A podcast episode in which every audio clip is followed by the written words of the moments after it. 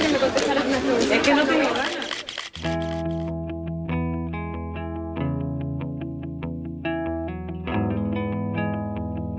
Soy Marta García Ayer y vamos a hacer una pausa. Una para preguntarnos por qué la prensa rosa ejerce tanta fascinación, cómo es que la vida privada de la gente, de eso que llamamos los famosos, interesa tantísimo. Y me interesa mucho este tema por lo poco que me interesa en realidad, y si me estoy perdiendo algo. Y si para entender bien este país, la prensa del corazón fuera un eslabón fundamental al que llevo ignorando, tal vez incluso despreciando, erróneamente demasiado tiempo.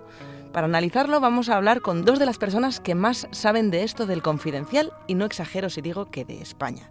Nacho Gay y Cote Villar, director y subdirectora de Vanitatis. Pero antes, antes te voy a contar una historia. La historia del café que le pedí que se tomara conmigo a Ángeles Caballero para ayudarme a preparar este episodio, porque reconozco, y de verdad que no es postureo, que ando un poco perdida. Te has metido en un jardín que yo no sé si no sé si vas a entrar y cómo vas y si entras cómo vas a salir. No me ves capacitada para eso. Yo te veo capacitada. Mira, vamos a por el café.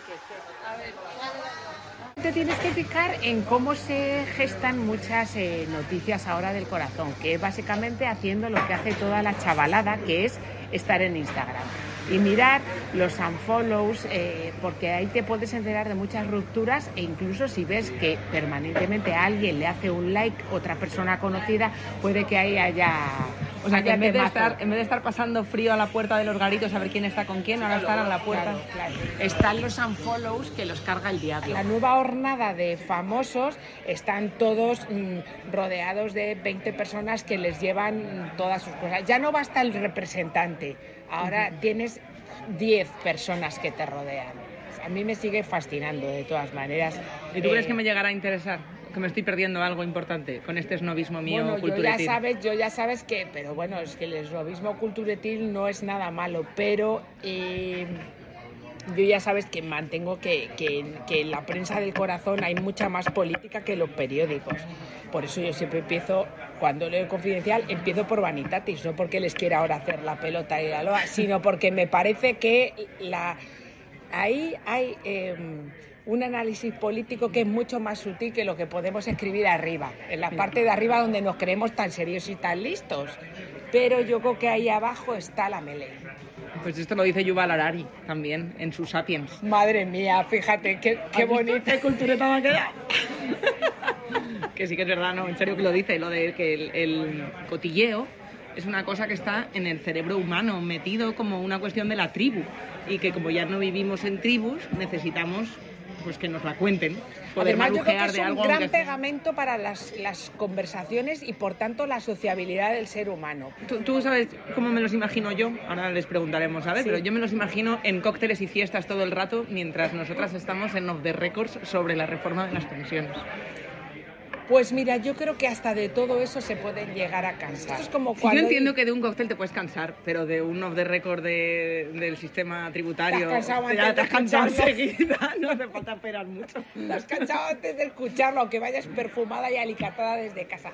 Oye, gracias por el coaching. Nada, por favor, es un placer. Para esto estoy siempre disponible. Para el CGPJ y las pensiones lo llevo peor. Bueno, ahora nos damos otro café y abordamos Exacto. lo otro. Pues bienvenidos, Cote y Nacho. Va a ser difícil superar esto, ¿eh? Ya, esta conversación. Bueno, ha lanzado muchas preguntas Ángeles, que sabéis que es devota vuestra. Y te veía, Nacho, a sentir con la cabeza algunas cosas que decía y con otras negar. Sí, todo depende, ¿no? Te, cada uno tiene su opinión. Hay una cosa que ha dicho que, que, me resulta muy interesante porque hay una frase que se repite mucho cuando vamos a los sitios. Mucha gente nos dice, Vanitatis es lo primero que leo cada mañana. Esta frase se nos repite permanentemente y ella lo ha dicho, ¿no? Incluso empiezo antes por Vanitatis que por el confidencial. Y efectivamente ahí yo creo mucha sociología y mucha política en los temas del corazón. Yo antes que me dedicaba a escribir sobre cine y televisión, a hacer crítica de cine y televisión, yo analizaba la televisión que, se hacía en España como un microcosmos del que se podían sacar muchísimas conclusiones macro sobre cómo funciona la sociedad en España. Y el corazón es prácticamente igual. Bueno, cuando, cuando leíamos los periódicos en papel, os acordaréis, era muy típico también empezar a leer el periódico por la última página donde estaban toda la parrilla de televisión. Yo creo que siempre empezaba por detrás. Yo siempre empezaba por detrás también. Eh, yo en eso que ha dicho Ángeles me quedo con una cosa que nos decía un profesor de economía que yo tenía en la facultad y es que eh, la prensa salmón se nutre de lo que pasa en la prensa rosa. A veces frivolizamos mucho con la prensa rosa, pero eh, de un divorcio se han roto empresas. O sea, quiero decir, no es solamente la frivolidad del cotilleo, ¿no? Llevado a la, a la cosa pequeña de fulanito está con menganita, es todo lo que eso puede conllevar en un momento dado. Eso es lo entretenido realmente de este negocio. Al final, eh, uno de los casos más relevantes mm, de la prensa de los últimos años, de este siglo, diría, eh, de corrupción y el, el, caso Malaya y toda la trama que fue con ello, que sería el año 2005-2006, en realidad empieza en la prensa del corazón, ¿no? Empieza en la prensa rosa antes a preguntarse de dónde salen todas esas mansiones y esos lujos y esas bolsas, de, basura que tiene la pantoja. Siempre he tenido mucho metálico en casa porque yo he cobrado mucho dinero en metálico en mis galas. Y que se está cociendo en Marbella lo sabía mucho antes la prensa de sociedad. Y si quieres hablamos de los Albertos, o si quieres hablamos de la fundación, o sea... Sí, sí, hablemos, hablemos, hablemos. Que mezcla mucho también la información de Casa Real con la información de pues un caso también judicial, ¿no? Es, hay muchos casos en los que se mezclan estas dos cosas. Vamos, que la prensa rosa no habla solo de frivolidades e incluso las frivolidades no son tan frívolas como parece, ¿no? Dicen mucho de nuestros, nuestros instintos más íntimos, lo que interesa o deja de interesar, que ahora os preguntaré. Marta, lo, que pasa es que a mí me parece que Ángeles y en general eh, hay una forma de meter en un batiburrillo general a la prensa rosa cuando realmente la prensa rosa o sea, tenemos a las revistas del corazón que no todas hablan de lo mismo. O sea, un lecturas, un semana están muy centrados en los personajes televisivos de Mediaset. Nosotros, por ejemplo, en, Vanitatis, que hacemos prensa rosa, no hablamos de esos personajes. Quiero decir, metemos todo en el mismo saco y no es realmente todo lo mismo. Hmm. Ni hablamos de las mismas cosas. Y de hecho yo creo que si en algún momento la prensa rosa ha entrado en crisis es porque se ha alejado un poco se ha centrado demasiado en esos personajes, eh, creando una especie de microcosmos rosa de mm, programas de televisión que al resto del mundo al lector tradicional de la prensa rosa no le interesaban demasiado, porque muchas veces veías las revistas y ven las revistas y es un comentario habitual oír, yo ya no conozco a nadie de los que salen en las revistas. ¿Quién es toda esta gente? ¿Quién es esta gente? ¿Por qué me tiene a mí que interesar? Y pasa un poco también con los influencers. Nosotros a veces nos creemos que lo que pasa en Twitter, lo que pasa en Instagram es lo que pasa y no es real hay mucha, mucha información fuera de ese microcosmos que hemos creado de televisión, de influencers, de la red, hay otros personajes que, por ejemplo, Manitatis, estamos, lo estamos comprobando que funcionan mm, mucho mejor porque lo que estás contando es la otra parte, la parte privada, personal de esa persona que está todos los días en la parte de arriba. ¿Y eso cuando cambia? Hay un antes y un después. Fue con, con las operaciones Triunfo y los Gran Hermanos que empezaron a hablarse de personajes televisivos que no habían hecho nada más que esa fama sobrevenida.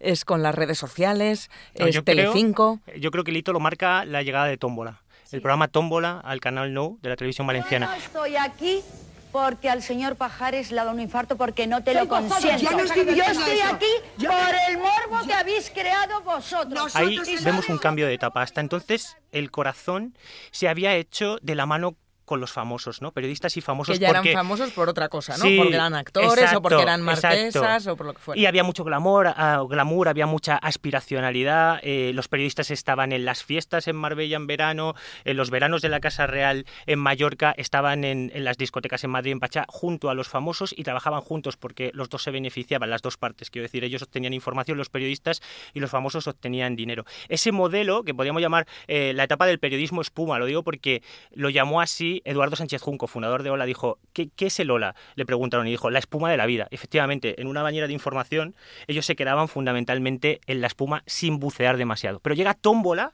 y lo cambia todo porque empieza a triunfar un modelo de periodismo en el que los periodistas empiezan a bucear y a bucear en la vida del famoso, incluso llegando más allá del fondo de, la bañera. ¿no? Y a convertirse ellos en personajes del corazón, que ese es otro cambio fundamental. O sea, ahora hablamos de los periodistas, han entrado en el juego, con lo cual ya la distancia es Periodistas y famosos que no son periodistas, pero que participan en, los programas con tertulios, eh, como con tertulios y evidentemente participan también de esa, de esa narrativa. Pero yo creo, sinceramente, porque siempre existe este discurso, ¿no? Como del pasado siempre fue mejor y demás en la cultura. Y Woody Allen en la película, paréntesis cinéfilo, en la película eh, Medianoche en París nos dio una lección sobre esto, porque iban apareciendo las diferentes generaciones y todas iban hablando bien del pasado y mal del presente y del futuro. Y lo que decía Woody Allen, nos falta perspectiva siempre que hablamos de las cosas, pero yo quiero ser positivo y creo que estamos al borde del nacimiento de un nuevo modelo del periodismo, periodismo dentro de eh, la prensa rosa. Y el hito es la caída del modelo de Telecinco. Telecinco está en la mayor crisis que ha vivido en su historia como televisión, como cadena privada, y ese cambio de modelo de contenidos de Telecinco que había de alguna manera envenenado también a las revistas va a, posibilitar el nacimiento de un nuevo modelo en el que la relación entre el famoso y el periodista va a estar más en un término medio, es decir, en el término medio ideal y se va a hacer más periodismo, eh, más limpio, pero también más periodístico, es decir, aplicando los principios que eh, están en el periodismo político, en el periodismo económico, en cualquiera. Y que además es más necesario, porque ahora que los famosos tienen Instagram para contar su vida tal y como a ellos les conviene, creo que es más necesario que nunca el periodismo. O sea, decirle a la gente, te acaban de vender una moto o no. Que sepáis que he estado estudiando antes de venir. Me gusta prepararme bien los temas y las pausas y como en esta reconozco que estaba especialmente perdida, Cote también ha tenido que hacerme un poco de coaching en orientarme. Eso es trampa, ¿eh? Eh, no, es que si no, a ver si aquí no sabemos de lo que venimos a hablar, pero eh, de cómo nace la prensa del corazón en, en España. Y ya en el siglo XIX, claro, estaban eso que llamaban las crónicas de salón. Había bodas, ceremonias, bailes, funciones de teatro, pero cotilleos y, rumores también de lo que se cocía en la alta sociedad, ¿no? Y como contabas esto del cambio de modelo, este cambio de modelo lo hemos vivido muchas veces, porque también había prensa, había revistas en los años 20. Estaba, bueno, mencionabas antes al fundador de la revista Hola, estaba buscando la fecha, es de 1944. Uh -huh. eh, y Semana también es de la posguerra, es del 40, 10 minutos de los años 50. Había una revista también muy famosa, yo recuerdo a mi abuela hablarme de ella, la revista Garbo, uh -huh. que desapareció en los años 80 cuando se producía otro cambio de modelo, ¿no? que también es un negocio este que se ha reinventado muchas veces. Y me llamó la atención encontrar que en los años 80 había, pues creo que era un editorial del de diario ABC, que cuestionaba la falta de ética periodística, que no se podía llamar periodismo a eso que pagaba porque te dieran la noticia, si no ibas tú a buscar la noticia, ¿no? Y, me acordaba ahora cuando decías, Nacho, eso de hacer una información más independiente, más limpia, porque, claro, si el que te cuenta su vida está cobrando por ello, esto en otras secciones de aquí del periódico resultaría intolerable, ¿no? Yo, a ver, yo lo que he narrado es los dos modelos que han triunfado en el imaginario colectivo. Quiero decir, antes de los 90 la gente tenía esa imagen de la prensa del corazón, ¿no? Como una prensa que estaba en las fiestas, que estaba en el glamour y demás. Y después de los 90, con la llegada de Tómbola, tiene la imagen de una prensa espectáculo. Y ya no ni siquiera de una prensa, ¿no? Estamos hablando de un género de entretenimiento. Eso no quiere decir que otros medios, como muy bien ha dicho Cote, como la otra crónica del mundo, como Vanity Fair y sobre todo como Vanitatis, obviamente, estén haciendo otro tipo de periodismo mientras el, un modelo esté triunfando, ¿no? Nosotros jamás en Vanitatis, eso que quede bastante claro, hemos pagado a nadie por una sola declaración nunca. Es, pero jamás. hay revistas que, que sí, efectivamente. pero hay televisiones, claro. Sí, pero nosotros hemos aplicado criterios periodísticos a la elaboración. No es el modelo que ha triunfado durante los años de Vanitatis. Vanitatis lleva siendo 15 años y es una rara avis dentro del sistema de la prensa del corazón porque estaba triunfando otro modelo completamente distinto. Efectivamente, en el que se pagaba a, a famosos y en el que, sobre todo, que esto es lo interesante, se creaba a famosos para destruirlos después. Es decir, tú creas un famoso, necesitas, eh, en un momento determinado los famosos de verdad rompen la relación con la prensa del corazón porque no les beneficia salir en esa prensa que bucea y bucea y bucea en la nadería. El término técnico sería trituradora de carne, sí, ¿no? trituradora de carne. Entonces, necesitábamos nuevos famosos. Entonces, esos nuevos famosos surgen a través de las redes sociales, a través de los realities, a través de la televisión. Y es una trituradora de famosos. Se crean nuevos famosos para poder destruirlos después y que la máquina siga generando contenido y siga generando contenido. Y eso ha pasado en estos años porque tú llevas en el Confidencial... 17, bueno, sí. Claro. Toda es, la vida. Ese, ese niño, proceso de transformación, claro, empezaste con 8 o 9 años, ¿no? ese proceso de transformación ha sido ahora, pero en la generación de periodistas anterior a la nuestra recordarán la primera exclusiva pagada, porque eso en los años 50 y 60 tampoco se hacía, en el año 77 que es, lo tengo aquí apuntado la chuleta, que es eh, Masiel, también hay mucha política en esta noticia. Me ha parecido fascinante, porque es eh, portada de Ola el 18 de junio de 1977. Presenta a su hijo recién nacido que ha nacido en Londres. ¿Y por qué nace en Londres? Por eso digo que hay también mucha política, que estoy dándome cuenta de que a lo mejor me estoy perdiendo yo aquí cosas muy interesantes. Eh, porque claro, ella todavía era el año 77, no tenía el divorcio y si nacía su hijo aquí, pues eh, el cirujano con el que estaba casada antes podía reclamar la paternidad del hijo aunque fuera de otro hombre con el que ya tenía una relación, para situarnos en el contexto de la España viejuna de hace 45, 46 años y es la primera exclusiva pagada, esa idea de Hola paga por esas fotos. Y luego ya Victoria Abril lo hizo ese mismo año, ese mismo año se abrió la veda, ¿no? Y, creo que era porque Victoria Abril quería comprarse una lavadora. También no dice mucho de la economía. Fíjate, vender tu boda para poderte comprar una lavadora. ¿Qué España era esa? Eh, lo que pasa es que ese modelo también, eh, como dice Nacho, se está rompiendo, porque claro, se llegaron a pagar unas cantidades de dinero que era imposible. Ya llegó un momento que solo Hola podía pagar y ni siquiera. Yo me acuerdo cuando investigaron a Borja Thyssen por presunto fraude fiscal, una de las veces, porque lo han investigado en, en varios ejercicios, una de las cosas que no había declarado era una exclusiva sobre su boda y creo que le habían pagado 500.000 euros, una burrada, o, casi un millón entre la exclusiva. Es verdad, era, era la boda, el viaje de novios y el primer hijo, era un pack y eran casi un millón de euros. Y ahora ni loco nadie paga ese dinero, ¿no? Porque ya no se factura, ya no se genera. Entiendo que si antes se pagaba era porque se vendían las suficientes revistas. Claro, porque se está pinchando la burbuja. Entonces, eh, ahora vamos a un modelo de un periodismo mucho más, mucho más de verdad. Porque claro, ya te digo, o sea, esta milonga que te cuentan los famosos de lo bien que les va, no sé qué, no sé cuántos, pues ahí te lo puedes tragar o no. Quiero decir que, que ahí está nuestro, nuestro trabajo ahora, ¿no? Pero bueno, cada vez casi todo el mundo va teniendo más claro la idea de que lo que sale en Instagram no es la vida real. Pero bueno, hay muchas informaciones eh, de prensa rosa que sí que se basan exclusivamente en publicar la imagen que, sin filtro ninguno, ya el famoso ha subido de sí mismo. Eso es lo que dices que hay que reivindicar ese periodismo. Antes los paparachis eran las imágenes que salían de los famosos, ahora hacen posados delante de. ¿Ves? por, Eso, por eso hablábamos, ¿te acuerdas el otro día de los paparazzi? El negocio también ha cambiado muchísimo, no tiene absolutamente nada que ver. Total. Que te hacía mucha gracia cuando te comentaba que los martes por la tarde empezamos a recibir eh, fotos de los paparazzi que no han vendido para el miércoles eh, para las revistas y ya prácticamente regaladas cuando antes... Esa, esa misma foto un día antes o varios días antes. Esa misma foto, si te la venden un jueves, vale mucho más que si te la venden un martes, que sabes que ya que el miércoles no va a entrar en las revistas, con lo cual ya sabes que el tío no, no puede comerciar, no, no tiene ningún tipo de capacidad de negociación. Quiero decir, o se la compras tú o no la va a dar nadie.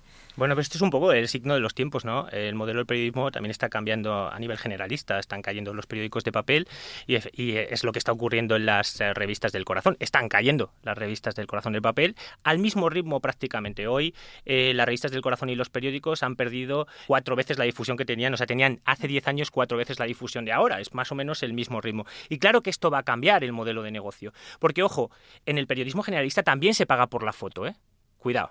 Es decir, son dos cosas distintas, pagar a los famosos por las declaraciones, es decir, por la noticia, crear la noticia, que pagar por las fotos. El profesional que ha estado esperando para coger la instantánea perfecta en el momento. Es decir, el periodismo de agencia existe en el periodismo generalista. Todos tenemos el contrato con EFE, con Europa Press, con todas las agencias, ¿no? Entonces, este, este negocio de la foto va a seguir existiendo. Y es cierto que eh, en el corazón, más que en el periodismo generalista, una imagen vale más que mil palabras. Y el modelo va a cambiar tanto ahora mismo. hay... está todo en abierto? Sí. Como ahora mismo hay dos millones de euros eh, al mes en los kioscos. Y como esos dos millones de euros en el futuro estarán en el bolsillo del consumidor. Por lo tanto, podrán ir al Dos pago. millones de euros se gasta en España, empresas Sí, aproximadamente, sí. Pero bueno, es, ahora es poquísimo, antes se ha gastado mucho más dinero. muchísimo más. Pero me sigue pareciendo muchísimo que se Siempre ha sido, Hola y Pronto han sido siempre las revistas más, compradas. Sí, es decir, date cuenta que a un precio de dos euros por revista, fíjate. Es que son productos caros. lecturas y, euros y, medio, y semana, entre los dos, están vendiendo 100.000 ejemplares cada miércoles. Y Hola y 10 minutos entre las dos, otros 100.000 o lo superan, es decir, 200.000. Si lo multiplicas por dos euros eh, y pico de media, justo te da medio millón cada miércoles, y lo multiplicas por cuatro, dos millones de euros. Claro, claro. Cuando la gente deje de comprar las revistas, las exclusivas irán al digital. Y por lo tanto la gente pagará por consumir las exclusivas que antes consumían papel en digital. Sí, el mismo proceso que hemos vivido. 10 años. 10 años, tanto. 10 años. Sí, 10 años para que el modelo triunfe. Vamos a ir en un tránsito permanente. Te digo yo que mucho menos. No, aguantan 10 años los kioscos abiertos. No, pero vamos, a, ir, pero vamos a ir en un tránsito permanente. Sí, pero que ya no va a quedar donde comprar. Por ejemplo, la revista ahora se va a por Globo. Y contadnos cómo son esas bambalinas, ese, ese backstage de Vanitates. ¿Dónde se encuentran las noticias? Eh, ¿Os llaman para contaros eh, interioridades de la gente? ¿Alguien llama para vengarse y contaros alguna cosa? ¿Es yendo a fiestas donde se entera uno? ¿Es haciendo guardia como en la vieja escuela de los paparachis esperando a ver quién sale con quién de no sé qué restaurante? ¿O es como comentaba antes Ángeles haciendo guardia en los follows y unfollows? Es un poco, es un poco todo lo que has dicho y algo más. Mira, la semana pasada hemos abierto un día con unas fotos que nos ha vendido una persona que ha hecho esas fotos, que estaba por un centro comercial de Barcelona e hizo unas fotos a Pablo Urdangarín con su novia. Esa persona se pone en contacto con nosotros, nos vende las fotos, ¿no? Esa es una manera. Otra manera. Eh, otra de las portadas que hemos dado, que no, lo, no voy a contar cuál es, ha sido eh, fruto de, un, de una llamada de un eh, gente de una empresa que querían que se supiera un, un hecho relevante para que se pueda investigar, ¿no? Eh, otra ha sido... pero ¿cuál es, o sea, un hecho relevante, eso me lo tienes que explicar. Pues yo qué sé. Cuéntanos un poquito. claro, pero es que entonces estoy contando lo que no debo. un poquito así, nada más. Bueno, pues tú imagínate, no es el caso, ¿no? Imagínate que hemos sacado, eh, imagínate que sacamos que Menganito se está construyendo una casa eh, en Murcia.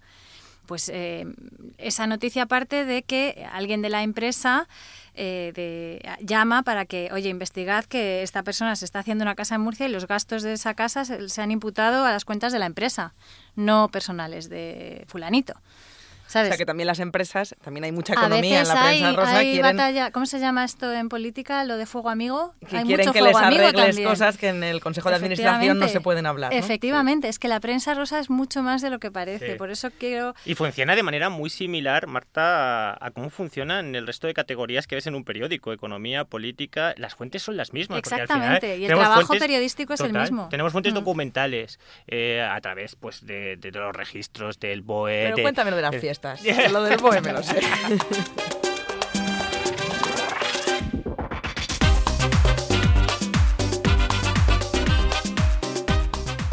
lo que conseguimos en las fiestas. Eh, bueno, las fiestas eh, es verdad que es una parte muy importante porque es el momento en el que eh, chocan esos dos mundos, ¿no? El periodista con el famoso y eso tiene mucha información. Lo que pasa es que hay que saber trabajarla y tratarla. Y cuando la gente bebe una copita de champán, también se le suelta la lengua, ¿no? Eso pasa también con los ministros. Pero también tienes que saber trabajar esa información, porque cuando tú estás en una fiesta, si desvelas toda la información que tienes en esa fiesta, probablemente pierdas el contacto con ciertas fuentes y demás. Esto es como todo, es decir, cuando tú te relaciones con fuentes políticas, si las vas vendiendo, contando todo lo que... al final te quedas sin ella. Entonces tienes que buscar el equilibrio y en realidad el ejercicio de la profesión periodística dentro del mundo del corazón es prácticamente idéntico al de cualquier otra categoría, siempre y cuando quieras hacerlo así. ¿Y cuáles son las claves que, que, os hacen saber sospechar? Nunca se puede saber a ciencia cierta, pero sí que tenéis vosotros mano en esto. Lo que tienen más papeletas para convertirse en lo más leído, que es lo que toca la fibra que hace que no podamos resistir esos impulsos de querernos enterar. Porque yo me acuerdo, eh, vamos, en política eh, hubo una época en la que escribir Pablo Iglesias en el titular iba a ser lo más leído. Eh, puede pasar con, Tito Berni. Puede pasar con algunas cosas. nuestros datos internos. Quiero, quiero los secretos. ¿De qué hablas que no nos La prensa rosa apela a lo más humano del ser humano, quiero decir, a lo más eh, animal. Entonces, ¿qué le gusta, qué te sorprende a ti como ser humano? ¿eh? Y la política, sí, que la política es, es, es espectáculo. vende siempre. ¿Qué te sorprende a ti? Pues mira, eh, una cosa que le encanta a la gente son los cuernos. A ver, es que el Íñigo que yo, con el que yo me he prometido no tiene nada que ver con, e, con ese Íñigo. O sea, y, y la verdad, no, no, o sea, Esto de las infidelidades les fascinan. ¿Por qué? Pues porque sí, pues porque si tú te sientas con tu madre o con tu tía a hablar de la familia, lo primero que te va a contar es no me, es que la prima María mm, se ha divorciado porque se ha enamorado del bibliotecario. Quiero decir, apela a lo más humano. Las infidelidades les encantan, les encantan esto lo, voy a decir de otra manera. Eh, funcionan muy bien los fallecimientos. Somos necrófilos. Me encanta Cote buscando la manera elegante de decirlo. y yo, yo rompiéndolo. Pero es verdad que, que la mayoría de récords de Vanitatis los marcan eh, divorcios, bodas y muertes. La mayoría de récords de audiencia de Vanity diría y infidelidades. lo de Cuernos, los Shakira ha cuernos. sido tremendo, ¿eh? Sí, Los pero cuernos al Shakira- titular, ¿no? Como en la facultad de periodismo No. que lo decían los muertos al titular, aquí los cuernos al titular. Cuernos no, pero eh, pues, sí, la nueva, re- la sorprendente nueva relación de fulanito dos semanas más tarde de, de divorciarse, yo qué sé, ¿sabes? Oye, pero Que ¿quién no se levantó la mañana en la que Shakira eh, sacó aquella canción, la primera canción que dedicó a Piqué?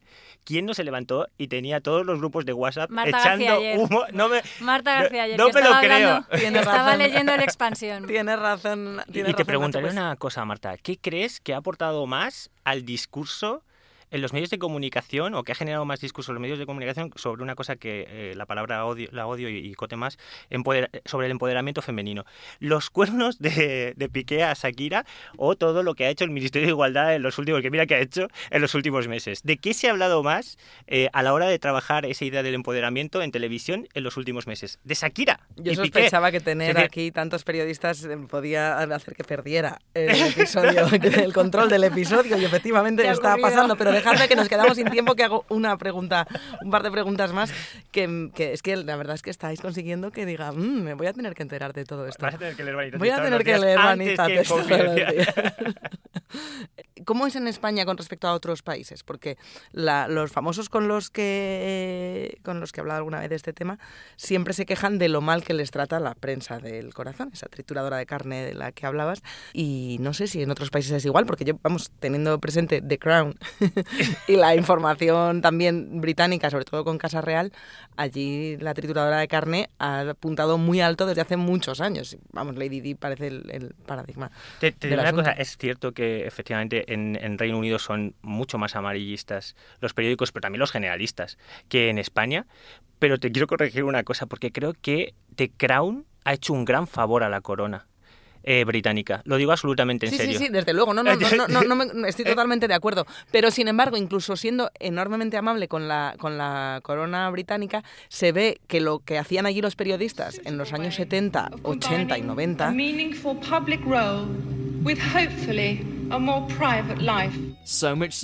la prensa esta rosa de la que hablamos, de la España de los años 80, no tocaba la Casa Real. En los No. años 80 aquí eso, ni en los 90 tampoco. se Pero había- tocaba. fíjate, había un acuerdo tácito que vuelve a unir la política con el corazón, porque había un acuerdo tácito para que los líos, por ejemplo, de faldas del rey Juan Carlos no emergiesen a los titulares para salvar el Estado democrático español, que era muy sensible porque veníamos de donde veníamos. Entonces, a, a- a lo largo de la transición y posteriormente en los primeros años de democracia, nunca se contaron los líos de faldas del rey, probablemente para salvaguardar la democracia en España. Estoy pensando que seguramente sea el gran ejemplo, no había caído, el de Corina, de, de algo que tiene mucho que ver, vamos, con la jefatura del Estado y que sale más como una relación personal eh, que luego ha acabado en la ¿Dónde fiscalía. Sí, bueno, no sabemos dónde acabará, pero desde luego ha llegado a los tribunales. Fíjate, ahora que hablé Cote, pero eh, la relación de faldas del rey Juan Carlos que aparece, exactamente Corina, acaba con el reinado del rey Juan Carlos. Fíjate la trascendencia que puede llegar a tener la prensa del corazón. Yo me acuerdo que el primer perfil que se dio de Corina eh, lo hicimos en, cuando yo trabajaba en El Mundo, en LOC. Diría que, es 2005, lo puedes mirar, 2005-2006, 2005. por ahí. Es un perfil malaria, sobre la aristócrata... La aristócrata alemana eh, aficionada a cazar en Madrid o algo así. Por supuesto no mencionábamos al rey ni no sé Pero qué. se sabía. Nosotros lo sabíamos, nosotros sabíamos todo la historia, pero no se podía publicar tal cual. Y todavía hoy, cuando escribimos de Corina, siempre hay alguien que pregunta, oye, pero esto de que es novia o que fue amante, La toda- amiga, ¿lo podemos la amiga, poner? de, la amiga del todavía. rey. ¿Cómo, es, no, ¿Cómo era el eufemismo este? Sí, de sí, amiga la amiga entrañable entrañable. rey. entrañable. La amiga entrañable del es rey. como Que eso el sale de, de una cosa de la duquesa de Alba y Alfonso X, ¿no? Eh, que ella le definió como no es mi novio, es mi amigo entrañable. Sí. O sea, no es una cosa de Corina. La duquesa de Alba, pero no, no la... No, la, de- de la entonces, antigua, ¿no? la antigua, la de entonces, sí. Sí, sí, claro que también hay Y sobre, y sobre la prensa extranjera, en Inglaterra son tremendamente dañinos, yo creo que en Alemania también, Francia, Italia y España somos una mezcla un poquito más amable. Yo creo que somos bastante amables. ¿eh? Podríamos contar muchas más cosas, ¿verdad? De las que contamos. Eso está sonando un poco amenazante. Cote. No, para nada, pero aquí tenemos también, también unas leyes que protegen muchísimo a los famosos, ¿eh? el, derecho al honor, la intimidad, a los menores. O sea, los menores, por ejemplo, es un terreno en el que Vanitatis no se mete jamás. Y sin embargo, las fotos de, de, los niños en todo el resto de la prensa internacional están completamente disponibles. Quiero decir, yo creo que aquí lo hacemos... Tres, temas intocables en España. Los menores, la sexualidad y la religión. Y la salud.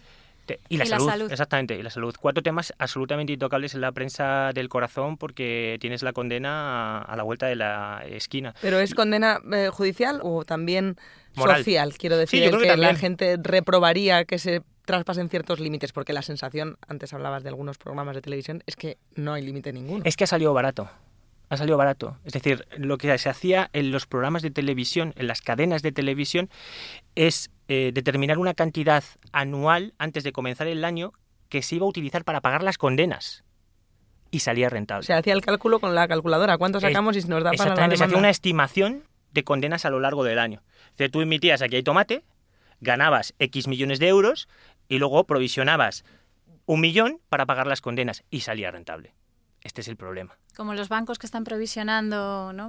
liquidez, ¿no? Por si aquello se va a la porra. Como los evasores fiscales también, de cuánto me cuesta la multa. Exactamente lo mismo. Sí, porque hablamos de las un poco las miserias y, y demás de la prensa del corazón, pero también los famosos tienen las suyas. Entiendo que la amenaza de la demanda es un recurso que utilizan mucho. Esto es eh, exactamente igual que en el ámbito político y económico, ¿no? Que de repente te llega una demanda con intención de silenciarte, ¿no? Hemos vivido eso en el confidencial. En, muchos niveles. En varias ocasiones, no vamos a explicarlos aquí porque entonces... Bueno, pero en el IBEX no hace falta que se vaya muy lejos, En el IBEX y en, y en Vanitatis y en los medios de comunicación de este tipo también surge esa relación de tirantez, es decir, que te quieren silenciar, ¿no? Que te mandan una demanda de y te amenazan. ¿Y cuál es el IBEX de Vanitatis? ¿Cuáles son, eh, así en titulares, quiénes son los personajes eh, más poderosos y más influyentes que los nombres, porque ahora que me estoy poniendo las pilas y digo, ¿quién es toda esa gente famosa que se casa, se divorcia, se enfada, se convierte en lo más leído y para España? Y yo no sé quién es porque soy una analfabeta de estas cosas. Yo es que creo que como estamos en, un, en un cambio gordo, eh, estamos un poco intentando averiguarlo, quiero decir, porque los personajes que o sea, tú que puedas en el momento preciso personajes que tú puedas pensar, Isabel Pantoja, pues por ejemplo en Manitatis no funciona absolutamente nada, la gente que nos lea a nosotros no le interesa absolutamente, por eso te digo, estamos también nosotros intentando averiguar quiénes son esas personas poderosas. Pues me tenéis que llevar a mí. pero vamos, hay gente que siempre funciona. Pues, por ejemplo, Marta Ortega, Isabel Preisler, ¿no? Eh, Tamara Falcó, la Casa Real. bueno, la Casa Real, por supuesto, es que nosotros, nosotros cuidamos mucho a, la Casa Real. Quiero decir que damos mucha información y yo creo que la gente viene a Vanitatis a leer de, sobre la Casa Real porque es el sitio donde mejor se pueden, se pueden informar sobre eso. Lo bueno que mm, los empresarios, los influencers. Pues no mucho. Pues no te creas. Soy Georgina Rodríguez, tengo 27 años y hace 5 años mi vida cambió. Por eso que te digo que aunque hay un micromundo, que hay millones de seguidores detrás de Georgina, nosotros publicamos algo de Georgina y realmente, o de María Pomo, de tal, y no, no te creas que, a la gente le interesa una demasiado. Una ¿eh? hiperinflación de personajillos, ¿no? Que había demasiada gente queriendo hacerse. Sí, y porque al final todo esto es un rollo que ya te digo apela a lo más humano del ser humano y la aspiracionalidad eh, que nosotros tenemos que vender como prensa rosa, eso se elimina desde el momento en que tú tienes un tío mm, cada tres horas colgándote una foto de lo que está haciendo. O sea, llega un momento en que no hay misterio, no estás informado. O sea, ¿Qué, qué, más, puedes, ¿qué más puedes tú aportar? O sea, pues ya está, este hombre mm, pues eh, fue al baño hace tres horas y ahora parece que va a comer, ¿sabes? Y es que eso no tiene ninguna, ningún interés, ¿no? Entonces estamos un poco averiguando y hay personas que lo están haciendo muy bien, pero otros están cargando su imagen pública por un tema de sobre de sobreexplotación, sobreexposición de sí mismos, ¿no? En la saber jugar con el misterio. ¿Por qué Isabel Presler no tiene redes sociales? Si no, no vendía una exclusiva en la pues vida. Pues porque la vez que sale es noticia. me, imagino a Isabel diciendo, pues esto lo está dando la gente gratis, pero sí, pues bueno, esto eso también, claro. Es esto vale dinero. Pero que su negocio ¿Queréis que suba una foto mía gratis? Una cosa, de gratis nada, ¿eh? De gratis nada, porque al final Tamara Falcó a través de las redes sociales genera en este momento más dinero del que genera a través de los medios de comunicación o las exclusivas que da Lola, ¿eh? Cuidado. Es decir, tú vendes tu vida en redes sociales para luego cobrar a las marcas un post. Y a lo mejor Tamara Falcó está cobrando. Es que esa historia lo tenía, esa historia lo tenía todo, Eso es otra cosa que no es la prensa rosa. Eso sí, es bueno, una por eso, especie de brazo que, nos ha salido. Ahí para hay un ellos, negocio hay ahí, una línea de negocio ellos. diferente. Bueno, los fotocalls eh, de, se revalorizaron mucho con los de Tamara después de todo el affair con Claro. este chico que Íñigo se Nieva. llama Íñigo Nieva. Otra cosa de la que ha hablado todo el mundo en España. Porque Exacto. no me me, he tenido que hacer, me he tenido que hacer la interesante de "Mm, ¿cómo se llamaba? Que no me acuerdo porque soy una persona seria que no lee estas cosas. Sí que me gustaría Íñigo decir Nieva. una cosa, lo que ha dicho, que tiene toda la razón eh, Cote, sobre que estamos experimentando ahora, un, bueno, buscando cuáles son los personajes que funcionan, y habla un poco de el cambio de modelo del que hablaba yo, de este inicio de esta tercera etapa. Porque durante muchos años en Vanitatis, en la lista de las más leídas, aparecían personajes, la gente nos reclamaba información sobre personajes random que habían surgido de la nada. Y sin embargo ahora no. Es decir, el público está volviendo a reclamar a los personajes que son famosos por algo. Y son los que triunfan en Manitatis. Con la Casa Real, como decíamos, actores, es decir, este tipo de personajes. ¿no? Y esto nos habla realmente de que están haciendo, el modelo de Telecinco ha caído y están haciendo un nuevo modelo que es un híbrido entre los dos anteriores. Y es el momento periodístico, más periodístico que va a vivir en la historia del periodismo del corazón. Entonces llego a tiempo. Sí, de a tiempo. reengancharme. Ahora, es lo, ahora viene lo bueno. Pues aquí, al final, al final habéis conseguido una lectora, ya os lo digo. Muchísimas gracias a los dos por esta cl- masterclass Gracias a que ti. me habéis dado, menudo lujo. Y nada, nos vemos eh, por aquí o en alguna de esas fiestas, también podéis llevar, ¿no? Sí, ahí te vamos a llevar. Y a Por partir favor. de ahora quiero que digas la frase, lo primero que leo por las mañanas es Vanitatis. Si tú lo primero que lees es mi columna del confidencial. Eso seguro. ¿Trato hecho? Trato hecho. Fenómeno. Sellamos. Pues, muchas gracias, Nacho. A ti. Gracias, Cote. Gracias a ti.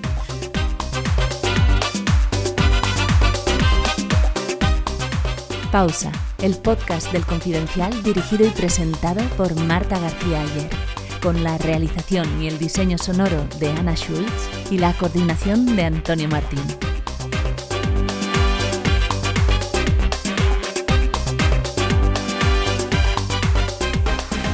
Era porque pasé mucho, la verdad, porque era una tal. Pero yo le puse algo así como que eran unas eh, como zorras viejas, algo así, pero en el sentido estrictamente eh, literario, ¿vale? Es decir, Ujú. y ella llamó para decirme, mira, me da igual toda la información, pero que me hayas puesto al lado de María Teresa Campos, que me saca 20 años. O sea, era por lo de vieja, no por lo de zorra, ¿no? Era por lo de vieja, no por lo de zorra. Pero lo de vieja no te lo nunca.